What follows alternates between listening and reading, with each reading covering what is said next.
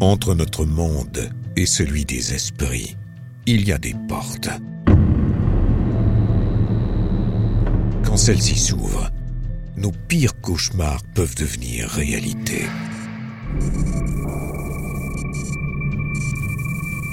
Voici les histoires vraies de victimes de l'inimaginable. Quelque chose me surveillait. C'était comme si quelqu'un épiait mes moindres gestes.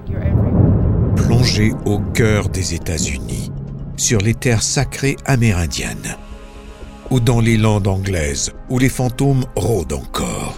Je lui ai demandé ce qui n'allait pas et il m'a répondu qu'il avait senti quelque chose lui traverser le corps. Appelés au secours, les plus grands enquêteurs du paranormal se succèdent sur ces lieux hantés. Pendant mes 33 ans de carrière dans ce domaine, c'est la première fois que j'ai vu une personne léviter. Leur but Communiquer avec les esprits ou les forces démoniaques et les inciter à partir. Si vous pouvez survivre à la possession du diable, je crois que vous pouvez survivre à tout. Retrouvez notre nouveau podcast Antise dès le 22 mars 2023